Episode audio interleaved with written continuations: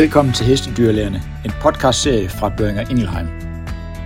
I disse podcast taler vi med specialister inden for forskellige fagområder vedrørende hestens sygdomme. Alle har det til fælles, at de deler din og vores passion for heste.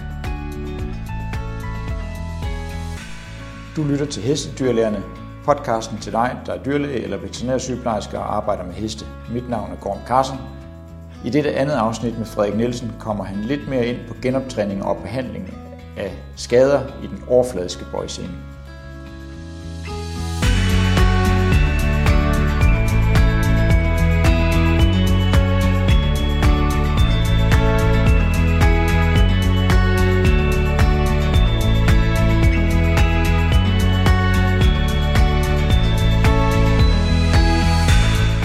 Hello and welcome to the second podcast about rehabilitation of tendon and ligament injuries. Uh, my name is Gorm Carson and I'm working for Boehringer Ingelheim and I still have the pleasant company of Frederik Nielsen uh, here today. He is a managing veterinarian at Højgaard Equine Clinic in, in Aarhus and as mentioned before also the team vet for the national dressage team here in Denmark. Frederik, in our previous podcast we talked about tendon and ligament injuries in, in general. In this in this podcast, uh, we'll focus a little bit more on injuries in the superficial digital flexor tendon, the SDFT. Um, could you tell me how often uh, do you see uh, do you see this this uh, do you put forward this, this diagnosis in your group of, of patients? Uh, as mentioned in the previous podcast, I predominantly work with dressage and show jumpers. Um, and uh, I must say that the, uh, if we will just call it SDFT, that's a little bit faster. Otherwise, I'll I'll get tripped by the by the words. So um, then uh, it's not for sure among tendon and ligament issues. It's for sure not the most common one that I see. Um, I would say among the dressage there is a tendency, which is, uh, I cannot uh, find the 100% reason for it, that I see more and more mid-cannon SDFT lesions in the lateral part. Um, uh, and I, I, have the feeling that within the years that I've been working is that it's a, getting more and more common.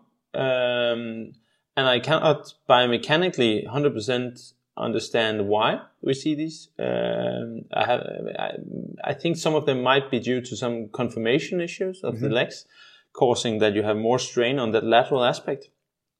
Um, but but that's the thing I for sure see more and more. I think if you compare it to race horses, where you see some of these really classical core lesions, uh, uh, of course I see them, uh, but I see them less frequent. And yeah. then there's a last group of SDFT lesions that I see, and that's more in the older horses that you see in the in the proximal cannon region, yeah. where you get that they are more they can have real core lesions, but then also a more just general thickness and a more heterogenic appearance of the tendon.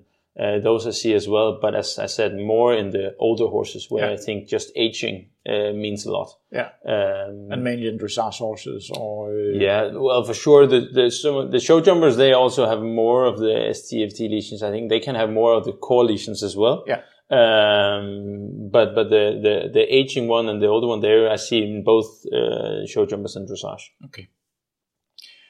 I know it's difficult to generalize, but if we take the scenario with a case uh, where you have diagnosed a core lesion of the uh, SDFT in a seven-year-old, let's say 150 to uh, 140 150 centimeters jumper, how would you proceed with your your rehabilitation of uh, of this horse? Um, it's, a, it's actually a good point of already saying that already now that I've diagnosed, the rehab starts because actually that's true. Mm-hmm. Uh, I think in the past we have been looking at, you know, there's a, when you've diagnosed it, then there's a period where you treat it. And then once it's healed, then you start rehab. Yeah. Uh, and I think that's not correct. Um, because as we are already, we know as, as humans and as athletes for sure, human athletes for sure, as soon as you get an injury, you start some degree of rehab. Uh, of course, we have some difficulties in, we have a limitation of which kind of exercises we can do with horses compared to humans. Yeah. Um, but, uh, for sure, as I'm, I mean, unless if we are talking, uh, fractures and, and detrimental injuries, uh, walk exercise starts immediately. Yeah. Uh, and and but of course, if we first take the therapeutic aspect, of course, there are a lot of considerations about what should we do treatment wise regarding a core lesion in in a seven year old horse here, and and there are different aspects of the treatment. There are, of course, medical options. We have uh, some other options like laser, um, um, light treatments, uh, magnetic treatments. Uh, at the first phase, not to forget uh, spa, cold water spa, to Yeah. to prevent further uh, enlargement of the injury, decrease the inflammation a bit, um, and and and for sure also, and um, um, in my opinion, also very important thing is also shoeing, uh, trimming, how we trim the feet, uh, how we shoe them, in order to to decrease loading on the tendon that's injured. So there are a lot of different therapeutic aspects to Yeah. be addressed. The the main topic here is more also the rehab, um, uh, and and I think that's uh, a part for sure uh, in the equine sport that uh, has been lacking for many years, but now since some years now is increasing focus on it, and and there's no doubt that it starts already here at the initial phase just with walk exercises. Try to keep the horse in general, also the, the holistic uh, aspect of the horse, to keep it as fit as possible during this period, because if I don't think you can prevent that. Of course, a top fit horse here, which will have a prolonged period without ridden work, that it will for sure have some uh, losing a bit of its muscle mass. But the more muscles and the more gymnastic you can keep the horse, the easier it will also be for the horse to go through a rehab. So the the old version of just leaving the horse in the field, doing nothing, making the horse Uh, losing all its muscles, being completely stiff, and and not even moving because we know a part of the healing of a tendon or ligament issue is also it healing is promoted by stimulation and stimulation is is caused by a, a controlled exercise. So so in walk exercise you're not just walking in order to keep the rest of the body good you are also walking the horse in order to stimulate healing of the tendon injury Yeah. so i think it's very important to start early with it and and and for sure um, we are then also so so so my first thought or my first thing about rehab part would be to do for sure ridden or ridden or walking walk exercise Does it matter to you if, if it's hand walked or, or ridden uh, walk? Uh, for me it's the most important is a bit the temperament of the horse. Yeah. Uh, because i think so the question whether you have a 600 kilo horse walking or you have a horse with a saddle and a rider so it's maybe 670 or 80 kilo. I don't think eh, i mean it's a very little percentage compared to so so for me that's not the big difference. No. so it's more a question about how is the horse most controlled Yeah. and I, I just so so I talk with the riders because this is really important. Uh, I don't think as a as a vet I have the I, I cannot know the answer of this, so I need to talk. And and there over time I see that that some riders they have the experience that some horses they get they, if you sit on top of them they expect that they are supposed to work more. Yeah. So then they are more hot. Okay, so some So- of them would actually be easier managed from the ground. uh, Yes. Yeah. But on the other hand, there are a lot of horses that if they are, let's say, equally fresh, walking by hand and on the rider, the advantage for sure, in my opinion, with a rider on top is that if the horse gets a little bit uh, fresh, it will go straight forward. Yeah. Whereas if you have it on the hand, on the lunge or on the rope, your first, if it starts to jump forward, you will turn it around Yeah. and it will do short turns. Yeah. And for sure, that's not a thing that's ideal for a horse that's having injuries. So, uh, therefore, often actually, I would prefer normally that it's on the rider. Also because then you can, as a rider, even if you ride uh, big circles, you can keep some degree of gymnasticity of the horse. Yeah. Um, but and and and I I normally see that most horses cope better with walk on the rider in my experience. But if the rider experiences that the horse is too hot when you ride it, Yeah. they can do They it. can do it from the ground. But perhaps actually, uh, we we talked about in the first podcast about motivation of the of the rider as well. Perhaps it is easier for the rider to be sitting on top of his or her horse uh, doing these uh, these walks than being uh, on the end of a, of a, of a rope, uh, walking around in, in, in, the riding school. For some riders, for sure. Uh, I also have some clients where they actually then say, okay, but then I walk with the horse myself just by hand because then I also get a little bit of exercise. Yeah. Some, yeah, some true. clients say that as well. Uh, and some say, yeah, then we are on top because then it's easier. I don't need to walk that much. And also, as I said, we can do some gymnastics of the horse. Yeah. So, so we can keep the horse in a better place from a biomechanical uh, point of view.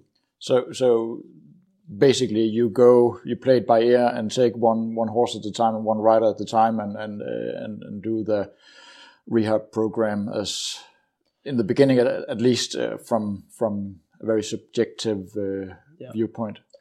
Uh, that was uh, that's actually a tricky part about the whole rehab is that uh, I think if we go to a lot of other parts, so the treatment and uh, in in veterinary world we're used to go into science and then we are going into statistics and uh, do the most science based options and and there uh, but and there you you go for a more uh, you have a general aspect. You have a, a bunch of in a study. You have a bunch of horses who were treated with this and this, and uh, Group A did better than Group B. Yeah. So you recommend your clients to do as Group they A. did in Group A. Yeah. Uh, but the issue with the rehab, and and that was also a, a, a tricky part for me. I did actually. Uh, that's now some years ago. Actually, probably many. I can't remember when it was. I went to Florida and I did the rehab course over there at a rehab facility where we were for first we did the online part and then we were there for two weeks, I think.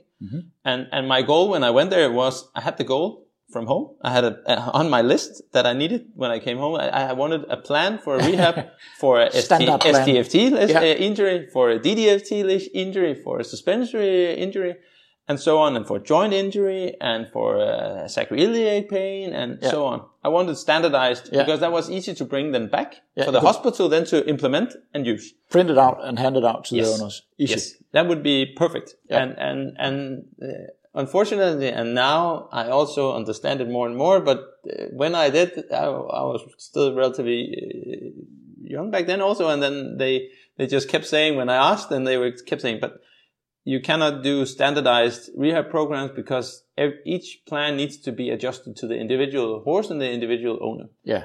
and and now the more that I've worked with it on my own in the daily work, unfortunately, I agree more and more that it is really individual plans because each horse is different, each owner is different, each um, facility where the horse is placed is different. So it's it's really difficult to have. Of course, you can have standard things that you want the horses to do, Yeah. but it needs to be adjusted to each specific patient. Yeah. I think that's very important, but also very tricky because it makes it much more.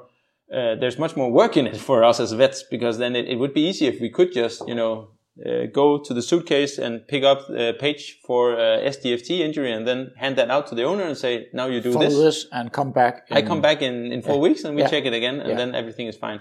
That would be much easier. But unfortunately, I think it will not be able to do that because it is so dependent Yeah. on the. doesn't work like that. So, how frequently would you like to see, uh, if we take the the, the above mentioned uh, horse, uh, how how frequent would you like to to see it for for follow up exams? Um, so if we say here's a SDFT core lesion, um, so in the first part, um, there will probably be done quite some therapeutic uh, approaches in the start, Yeah. and there might be it might be interesting to see it a little bit more frequent than maybe in the later on. So often in the first period, I see it. Ideally, I see it every two to fourth week to to see how the healing because at the first part, if we go back to whole tendon ligament healing processes, so we I divide them into three processes. Uh, first, you have the the cleaning up phase where you you know there are torn torn ligament fibers or tendon fibers, and they need to be destroyed and moved away. Yeah. So you kind of have a cleaning up process. That's for just the first short period. And then you go into the second part. That's the, you need to have ingrowth of new fibers Yeah. to fill out the injury. and that's uh, you can follow quite well. And then you need to have that that last part, which is the remodeling phase.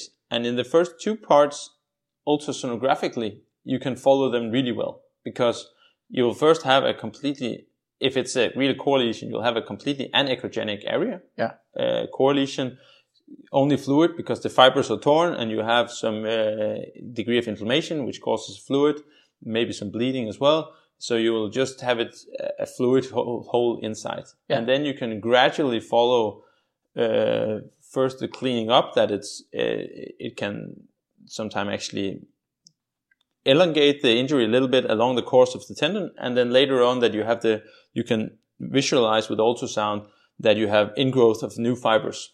Um, and, and in that period, it's quite easy to follow ultrasonographically. So in that period, I find it very rewarding to follow them to see that you're on, on the regular right basis. Yes. Yeah. Also because if you, let's say after a month, uh, you don't have any progression, um, if you had waited for two months and you would be at the same place, why not just after one month? If you don't, if you don't have any positive progression, you need to reevaluate what have I done so far?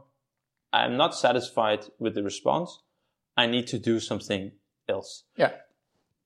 And that's important. And, and there, if, if I would not do the check until after two months, I would lose a month already yeah, there. Yeah.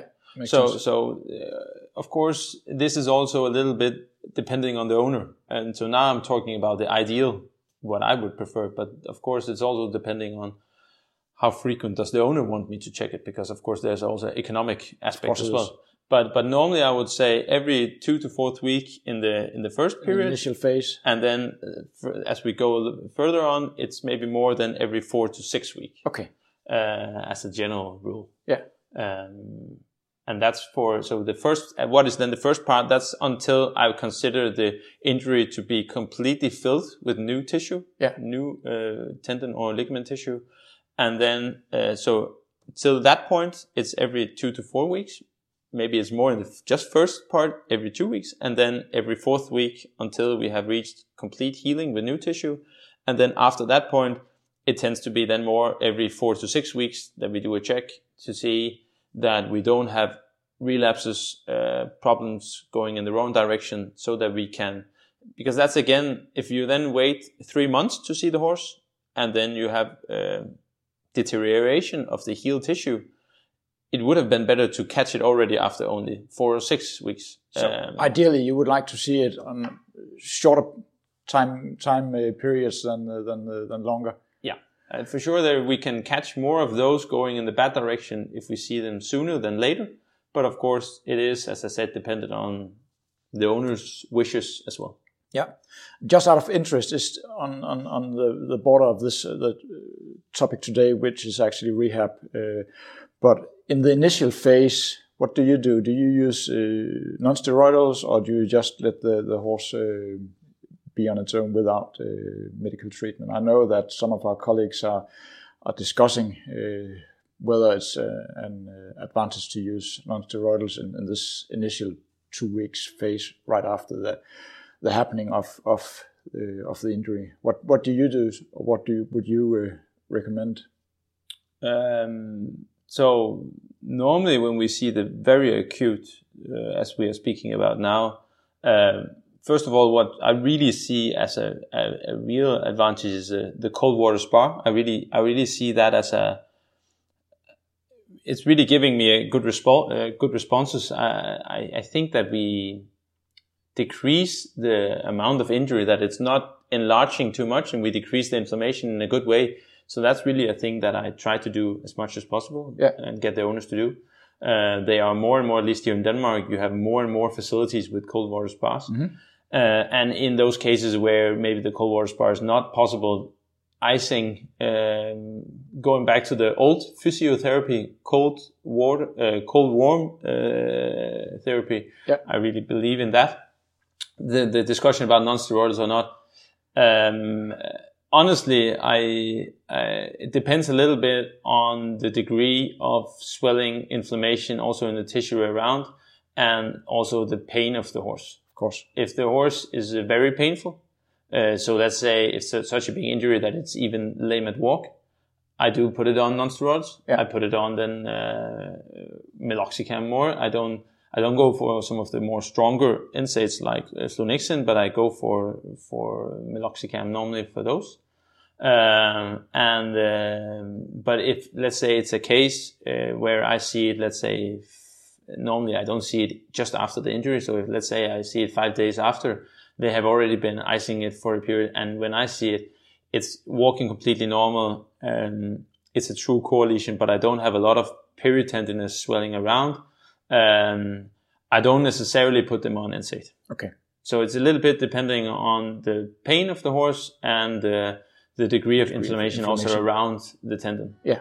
In those where I have a lot of inflammation or a lot of pain, then I put them on uh, NSAID as well.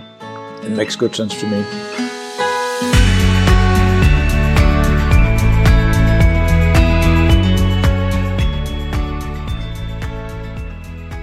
Um, what, what criteria do you, when, when you see the, these horses, uh, you probably have been, been mentioning it already, but, but when you see these, uh, these horses with core lesions in the SDFT uh, for, for controlled follow-up exams, what, what do you use as criteria for going on to the next level of, of uh, rehab? Is that, you've mentioned you don't really use standardized uh, lists anymore, but is that completely by playing by ear, or have you uh, have you got any uh, list in your head, something you would like to see, something you would like to take off before uh, proceeding?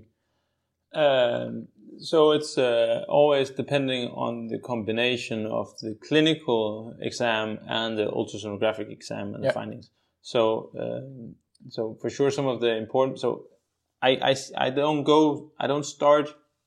Normally, I don't start trot before the horse is at least ninety percent sound. Uh, in some cases, uh, I have in, let's say, maybe not so much for the SDFT, but more for the um, uh, suspensory ligament issues. We have that some of them, even when they have healed quite well on the ultrasound, that they are maybe not still 100% sound, but, but have just a mild, mild few steps a little bit off. But then very important with the suspensory is that it's normally only when the leg is to the outside on the circle.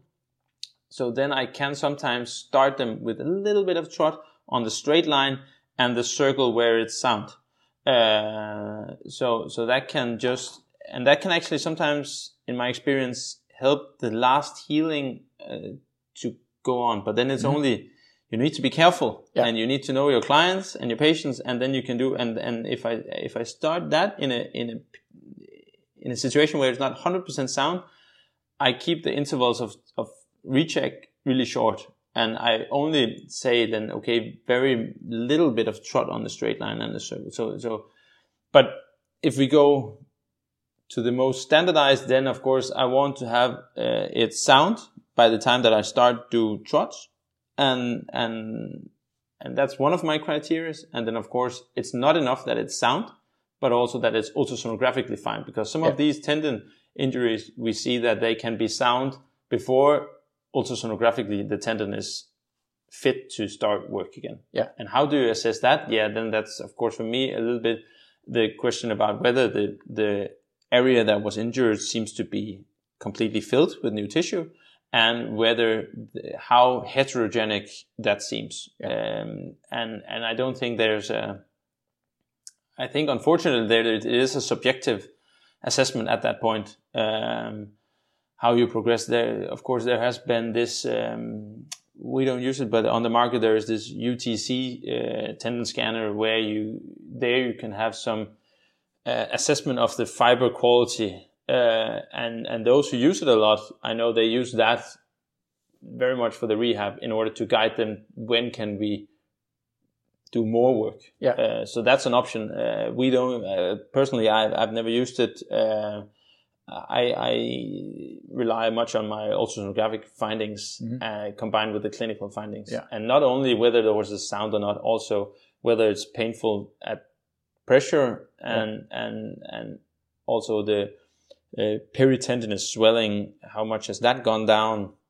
So there are more aspects uh, to the assessment, um, and and I know it would have been nice if I could just, you know, make straight criteria for when to go on, but it is really difficult and it is so individual for each horse. So, so, so, um, I hope this makes sense, but it's makes difficult to make, make really strict criteria. Yeah, makes good sense. So one of the hard questions, but one that's at least was top of mind uh, for, for my old uh, clients is when can you turn this horse out to a small, in a small paddock, let's say 10 times 10 meters? Yeah. Uh, and that's, uh, I get asked that every time as well, uh, and and fair because uh, and and for me it's again like with the ridden uh, the walk exercise ridden or by hand it's so dependent on the horse. Yeah. So actually, often at the initial phase, I often have to talk with the owner. How is this horse? Um, because of course there's a big difference whether it's a four-year-old horse, which in the paddock will run around. Mm-hmm. Or it's a 13 year old horse, which is really calm and they know in the paddock, as long as they feed it out there with hay, it's really easy going. Um, because if it is a horse that is, let's say in 99% of the time calm. Yeah. I actually often find it better to keep it going in the paddock during the whole period. Mm-hmm. Because mm-hmm. for sure, one thing with, I think we all see that is that if you stop having the horse in the paddock and then start again, that that start period when it starts to come out again, that's the tricky part. Yeah. Where it will be Running over happy, bucking, uh, bucking around. Uh, so if you keep them in the same routines as they are used to, normally, in a general perspective, they will be more calm. Yeah. So if it is a horse that when it comes to my clinic and I, and I do the diagnosis and I say, okay, it's having a core lesion in the SDFT, it has been, uh, this is a rather acute case, but it, let's say it's five days after it happened. Mm-hmm. In the five, past five days, they have actually had it in the paddock because it's a quiet horse. I tend to then continue with that. Yeah, let it stay up there. Yeah. But of course, in the other hand, if it's a young horse that's really wild and they say for sure, okay, if we put this out, it will jump around. Yeah. Then, then I would, and, and I know it's not ideal for maybe the welfare of the horse and, and, and all this, but I would, I would find it necessary to keep the horse more restricted because the horse is simply not able to, to do what is needed for the injury. No. So we need to, to keep it more strict and we need to keep it at box. But then of course it's again then the question about, because the horse needs to be, eh, come out of the box and do other things but then it's and and that makes it more demanding for the owner because then the horse needs to be exercised by hand or on the rider more times a day. Yeah. And that is tricky for some owners to do. Yeah. But but that will be the important part is that that that if we say the horse cannot go in the paddock, that the horse is not standing in the box for uh, 23 and a half hours during the day and then only uh, walks for half an hour, but it needs to, in best, you, you have it out three, four times during the day. Yeah. I know for private owners who are having a work, it's not possible, but, but, but we need to find then the best possible solution. That's, uh, that's also a little bit about the rehab part is it's often a compromise. You need to find a realistic plan. Uh, it's better when you talk to the owners that they also are completely honest and say, Hey, this works, this doesn't work. Yes. Yeah. And then you, from the start, you make a realistic plan. Yeah. So, so it's possible for the owner to, to follow through. Yeah. Um, I think we all know, we have all had, I mean, I've had injuries where I've been to a physio and then, uh, one asked me to do 20 exercises during the day and I barely got to do one. And then another one was realistic and said, okay, these are the four important ones. Yeah. Do, do these four. Yeah. And then it was more, uh, so, uh, and then I actually got to do the four because yeah. it was more realistic. Yeah. Uh, but even with the one with the 20, I didn't do more than one. Uh, so I think if you make the plan realistic, it also is more easy for the owner, the rider, uh, the groom to follow the plan. Yeah. Okay, it seems like the bottom line here is that you can not make a, a standardized standardized uh, plan for for uh, for all uh, SDFT uh, patients. You have to play it by ear and, uh, and, and look at the horse and the age of the horse and the temperament of the horse and the owner as well and the surroundings. So you put everything in, in uh, into play and, and make the best possible plan for for the individual horse. Indeed, yeah. And now we have not even talked about there are more. Uh, so when we come to the rehab, uh, since luckily it's been a bigger focus in the equine world, uh, we now have a lot of facilities offering. Uh, you know, the water, uh, cold water spa is one thing, but also the water treadmill, mm-hmm. normal treadmill, um, facilities where you do uh, proprioceptive training, walkover poles, and yeah. all these stuff, and, and and that's all really good things, but of course needs to be. It's it's very important for the owners to talk to the vets about it, and the vets to to go into the talk with the owners, so they so because otherwise, if we don't talk about it as vets, uh, what I see is that the owners they just do what they find good. Yeah. And, and they just want to do what's best for the horse. Yeah. Uh, but but sometimes they they maybe choose if they are not advised in an open environment there it's not talked about it tends to, that they sometimes do some things where you in hindsight would say okay this is maybe not ideal uh, not blaming the owner but just uh, unfortunately and i've had that as my i have that also that apparently I have not been talking enough with them about it. And it's also sometimes the question about finding the time for it. Yeah. But uh, but we have many options during the rehab and and we should use it but use it in a wise manner. And, and then it's also very important to try to be in good community. If they go to rehab facilities, that you have really good contact with those places because it's also important for them to be uh, to know exactly what is the the injury. Yeah. In which part of the rehab are we? Are we uh, where are we in the the the healing part of the tendon, or are we in the remodeling part, or because then and then talk with them about which kind of exercise would be good, what might be too hard, and and and and uh, luckily most of these facilities, in my experience, they are very open minded and want to talk. Yeah, uh, and and that's very important um, to be open mm-hmm. and involve the whole group uh, around the horse. I mean, we are one part, we are the vet, but yeah. the owner, the rider, the groom, the farrier, the physio, the chiropractor, the rehab part. It's it's all the big circle, and and I know this is just it sounds flashy to say, but it, it is truly a teamwork effort that needs to be put in to have the most ideal healing, the most proper rehab. Uh, I don't say it's easy, and it takes time and a lot of talk, but it's very important to reach the final perfect outcome uh, to have the horse back in the sport not just for a short period, but for a long period. Makes good sense. You just mentioned the, the farrier uh, before. Have you got any preferences uh, when it comes to therapeutic shoeing and, uh, and SDFTs? Uh, just the, the theoretic part is that for sure, if, if we look, look to theory, um, what you would like to do, but it's also very dependent on the toe axis of the horse. So, mm-hmm. but normally you would try to have that lowered in the heels, uh, and not necessarily by trimming, but then by a shoe which has a wide toe and narrow branches, which yeah. in the soft tissue, but only in soft tissue. So this will only have an effect on the soft tissue, will, will make the, the foot sink in more in the heels, causing that you have more tension on the DDFT, which is going all the way down to the pedal bone. Then as you have more tension on that tendon, which is not the tendon that's injured. So, okay, you're overloading that, but you do that in a sound tendon. Then since that's more on the tension, then that will bear more of the weight of the fetlock when the fetlock drops down. Yeah. And since the DDFT is taking more of the load, you will have less load on the SDFT and the suspensory ligament. Yeah. So theoretically, that would be my my my the, the corrective shoe that I would choose.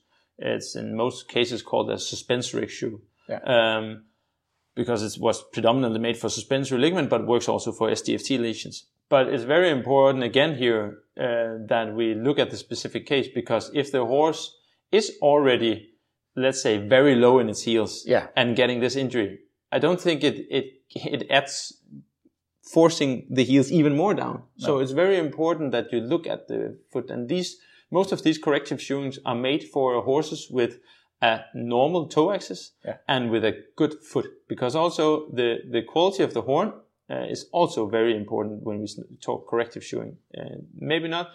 That's maybe more if we go, let's say, uh, I do a small jump here. I hope it's okay. If we have a DDFT injury often we want to have mm, uh, uh, either wide branches or even a close shoe in the hind, in the palmar aspect, to have uh, this part, the heels, more elevated in the soft tissue. But if you do wide branches or a closed shoe in the hind, you need to be sure that the bars of the foot are strong enough to handle that. Because yeah. if the bars are then of bad quality and you put these kinds of shoes on, you're just destroying the bars completely yeah. and you're not adding then then you're not getting the proper uh, response in the foot itself in the horn quality then you're actually just destroying the foot and and then it's not a good choice so no, it's very probably. important when we go to corrective shoeing also and again to have a very good dialogue with the farrier yeah and and to have a look uh, not uh, and and I can be completely critical of myself in the past I was more just you know I did the diagnosis, then I went to the book, and then I said, "This is how we need to shoe this it." ideal, yeah. Uh, and I forgot to look at the horse and see how is the toe axis, how is the conformation of the leg, uh, and how is the quality of the foot. And that's, I think, very important before just changing the shoeing. That you need to have a look at that. Yeah, makes good sense. So, ideally, if we go back to the before mentioned seven year old uh, show jumper with the uh, core lesion of the uh, SDFT, um, in the ideal world, if everything works out as it's supposed to, what's the shortest period you would uh, you would look at before this horse would start uh, competing again? Um, it's always a tricky question. It's always asked by the rider. uh, they always ask, "When can I compete again?" Yeah. Um, and I think uh, the time, uh, I think if you look at literature, let's say a big core lesion, you're talking a year, uh, because you need maybe six to nine months for the healing and then a slow rehab uh, once, uh, so it takes uh, nine, 12 months before you're back to, to normal level. Um, I must say that, that I, I do believe that we with the advances that we have in the diagnosis, in the uh, diagnostic imaging follow-up, and also the the some of the more modern uh, medical options that we are having to treat it, uh, and the good rehab, I do believe that we are able to short down this period more now than if you just look at the literature. I think we have more of these cases, not for all cases, and it depends of course, on the size of the injury. If yeah. it's, uh, we say it's a core lesion, but if, if is the core, is it a uh, 10% of the, uh, of the, the cross-sectional area or is it a 50%? Of yeah. course, that means a lot uh, on the time for it to heal because the healing phase, of course, if it's a smaller injury, the healing phase is quicker than if it's a bigger injury. Makes so sense. everything is dependent on the, again, it's, it is completely individual. individual but uh, I would say that in general, I I have the feeling that we are with the advances therapeutic wise, rehab wise, that we do see that some cases we bring back sooner to the sport than we did in the past. Yeah, that's good. Well, thanks, uh, Frederik, and uh, let's let's uh, close it with that. And uh, in the next uh, podcast, we'll just look a little bit about on on the suspensory ligament and uh, and the differences between the the, the superficial digital flexor tendon and the suspensory ligament. Tak fordi du lyttede til Hestedyrlægerne. Hvis du kan lide, hvad du hører, så glem ikke at trykke på abonner på din podcast-app, så går du ikke glip af nogle episoder. Du må også godt fortælle os, hvad du synes øh, ved at skrive en anmeldelse. Vi modtager også meget gerne tips om kommende gæster og emner, og vores kontaktoplysninger kan du finde i podcastbeskrivelsen. Vi høres ved snart.